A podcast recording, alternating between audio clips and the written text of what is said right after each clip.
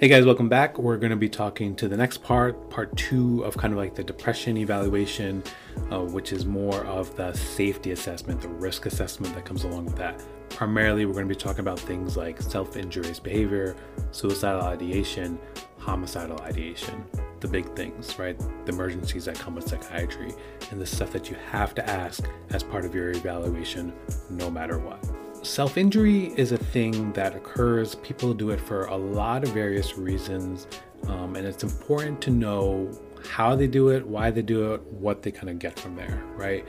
So there's lots of different versions, different ways to do it, and people will describe different ways of doing it. I'm not going to go into like all the different ways here, but what you want to ask your person when you're doing your evaluation is you want to ask them, is this something that you do? How do you do it? What's the method? What part of your body do you do it on? How often does it occur? What are some stressors? What are some prompts for it? What happens afterwards? What does it do for you? What do you get out of it? And when was the last time you did something like that? The other part, this kind of second part that comes along with it is are you doing this as a means of purely self injury?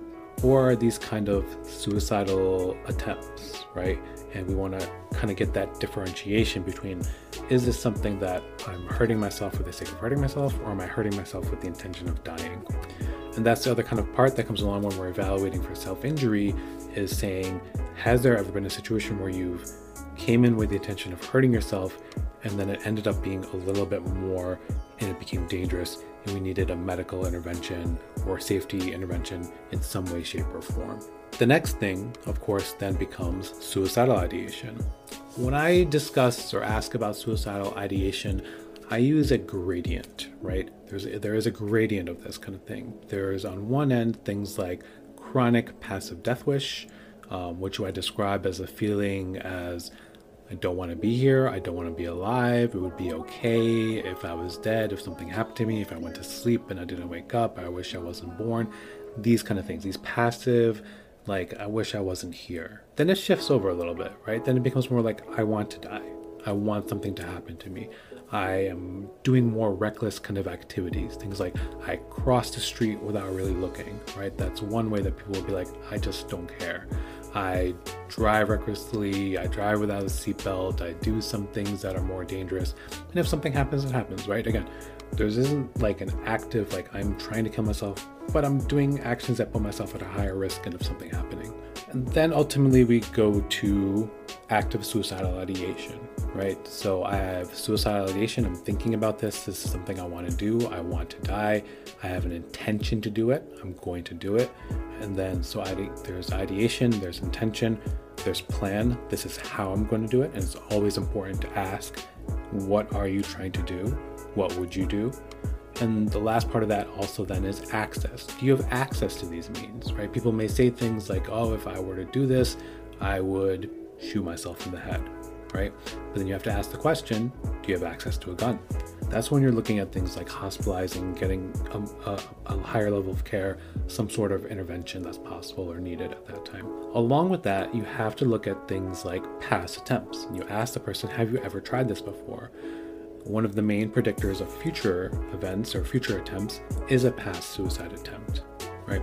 When we talk about suicide attempts that have occurred in the past, we ask what happened. Again, what were the situations that prompted it? What was the feeling afterwards? One of the things that puts somebody at a higher risk of another suicide attempt is a failed suicide attempt. So if someone just came to the emergency room and they tried to kill themselves and they're like, you know what? And they, they weren't able to do it, getting them out, sending them out and be like, okay, go home is really difficult because that risk of something happening to go back and to finish the job, quote unquote, per se, is really high. So that's always something we have to watch out for and ask for. When did these things happen? How do we feel afterwards? Do we express regret? Do we feel that this was like a disappointment because it didn't work? And really sussing that out a bit. The last part is homicidal ideation, right? Homicidal ideation is, again, similar to suicidal ideation, but more so in regards to are you having plans of hurting somebody else? And have you tried to hurt somebody else before? This doesn't happen as often. Um, when we look at the statistics, um, suicide outnumbers homicide two and a half to one um, in America. So, again, there's a huge difference between suicides and homicides just in, in numbers. In the event that somebody does say, Hey, I have a plan, I'm going to hurt or kill somebody else, that's when we get into what's called Tarasoff duty, right? The duty to warn. We let that person know that, hey, somebody's coming after them or has a plan to come after them. We let authorities know or whatever else needs to be done so that we minimize the risk. And sometimes we'll have to hospitalize, again, in that situation where someone's like, hey, I'm gonna go and get X, Y, and Z. I have something at home and this is how I'm gonna do it. That's when you're more like, we need to get you for safety reasons.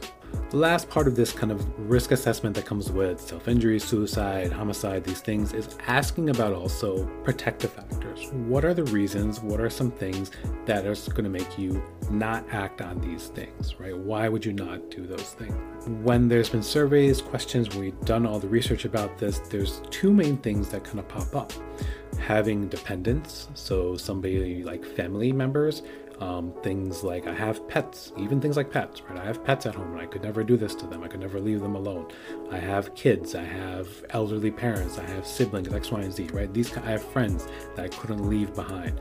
This is one thing that, again, one of the biggest things that stops people from acting on an attempt.